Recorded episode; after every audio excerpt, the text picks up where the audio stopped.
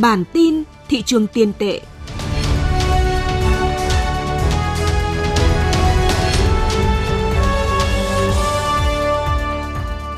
Xin kính chào quý vị. Đây là bản tin thị trường tiền tệ của Thời báo Tài chính Việt Nam. Xin kính mời quý vị cùng theo dõi những tin tức sự kiện nổi bật về diễn biến giá vàng, lãi suất, thị trường ngoại tệ, thị trường trái phiếu trong tuần qua. Mời quý vị cùng theo dõi.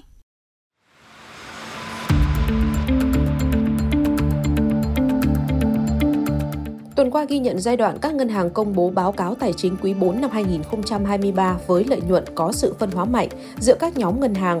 Trong khi đó, thị trường vàng sau khi giảm vào đầu tuần đã lại sức mua và tăng dần vào cuối tuần. Nhiều ngân hàng đã công bố lợi nhuận quý tư. Đến thời điểm ngày 26 tháng 12 đã có 16 ngân hàng trong số các ngân hàng niêm yết đã công bố báo cáo tài chính quý tư năm 2023. Diễn biến lợi nhuận của các ngân hàng không đồng đều, trong khi đó giữa các ngân hàng đạt tăng trưởng lợi nhuận khá mạnh thì có nhiều ngân hàng khác lại sụt giảm lợi nhuận. Sài Gòn băng là ngân hàng gây ấn tượng khá mạnh với tốc độ tăng trưởng lợi nhuận trước thế trong quý tư với mức tăng 9.146% so với quý tư năm 2022. Mặc dù lợi nhuận của Sài Gòn băng bứt phá rất mạnh tính theo tốc độ tăng trưởng, nhưng thực chất so sánh này dựa trên nền lợi nhuận rất thấp của ngân hàng này trong quý tư năm 2022 với chỉ 1 tỷ đồng lợi nhuận thời điểm đó. Tuy vậy, với kết quả lợi nhuận 84 tỷ đồng trong quý tư năm 2023, Sài Gòn Bank vẫn đạt tổng lợi nhuận cả năm là 332 tỷ đồng, tăng 40% so với năm 2022. Một trong những ngân hàng khác có được tăng trưởng lợi nhuận cao là LB Bank với giá trị lợi nhuận trong quý tư năm 2023 là 3.353 tỷ đồng, tăng 287% so với cùng kỳ năm trước. Cả năm 2023 đạt 7.039 tỷ đồng, tăng trưởng 24%. Trong khi đó, một số ngân hàng khác lại đối diện với thực trạng suy giảm lợi nhuận. Chẳng hạn như VIB đạt lợi nhuận quý tư năm 2023 là 2.378 tỷ đồng, giảm 14% so với cùng kỳ, nhưng cả năm vẫn tăng 1%. TPBank đạt lợi nhuận quý tư năm 2023 là 630 tỷ, giảm 67%. So với cùng kỳ, cả năm đạt 5.589 tỷ đồng, giảm 29% so với năm trước. Riêng BG Bank bị thua lỗ 5 tỷ đồng trong quý tư năm 2023. Theo đó, lợi nhuận cả năm 2023 đạt 356 tỷ đồng, giảm 30% so với cùng kỳ. Diễn biến tài chính cho thấy một số ngân hàng mặc dù đạt tăng trưởng tín dụng tốt và thu nhập lãi thuần cũng đạt tăng trưởng khá cao. Tuy nhiên, việc phải trích lập quỹ dự phòng đã làm một số ngân hàng sụt giảm đáng kể lợi nhuận. Tỷ giá tăng nhẹ Tỷ giá trung tâm và tỷ giá niêm yết tại ngân hàng thương mại diễn ra theo xu hướng tăng nhẹ trong tuần vừa qua. Tỷ giá trung tâm hôm thứ Hai đầu tuần được Ngân hàng Nhà nước công bố ở mức 24.031 đồng một đô la Mỹ, sau đó liên tục diễn ra trong bối cảnh biến động rất nhẹ 3 ngày liên tiếp, trước khi tăng nhẹ vào hôm thứ Sáu cuối tuần với mức 24.036 đồng một đô la Mỹ. Trong khi đó, tỷ giá tại Vietcombank diễn ra theo xu hướng tăng khá đều trong tuần, khi mở đầu tuần hôm 22 tháng 1 với tỷ giá bán ra là 24.705 đồng một đô la Mỹ. Sau đó ngân hàng này nâng dần tỷ giá bán ra với mức 24.730 đồng một đô la Mỹ vào hôm 23 tháng 1 và nâng tiếp lên 24.770 đồng một đô la Mỹ vào hôm 24 tháng 1 và chốt phiên thứ 6 cuối tuần ở mức bán ra là 24.780 đồng một đô la Mỹ.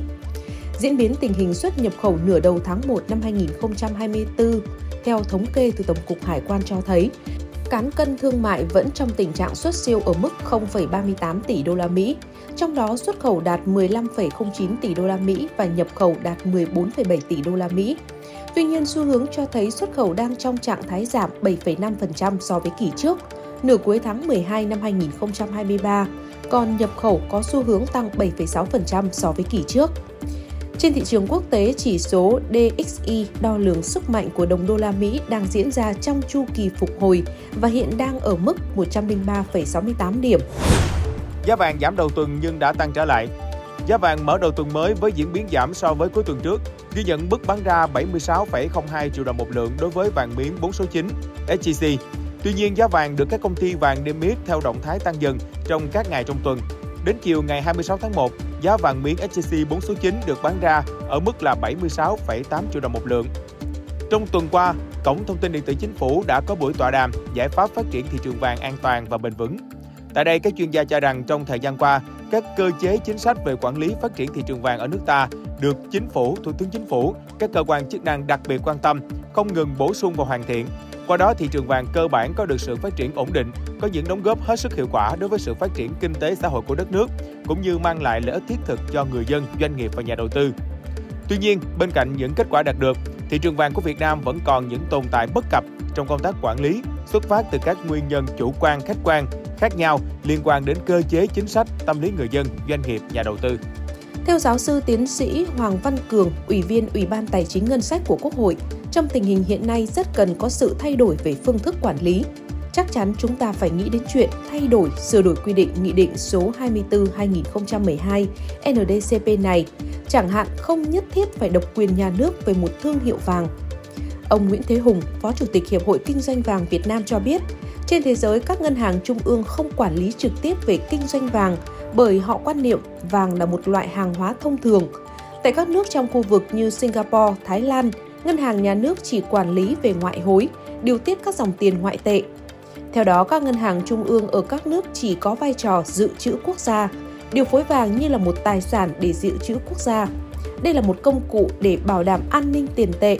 Như vậy, ngân hàng trung ương ở các nước không trực tiếp quản lý vàng.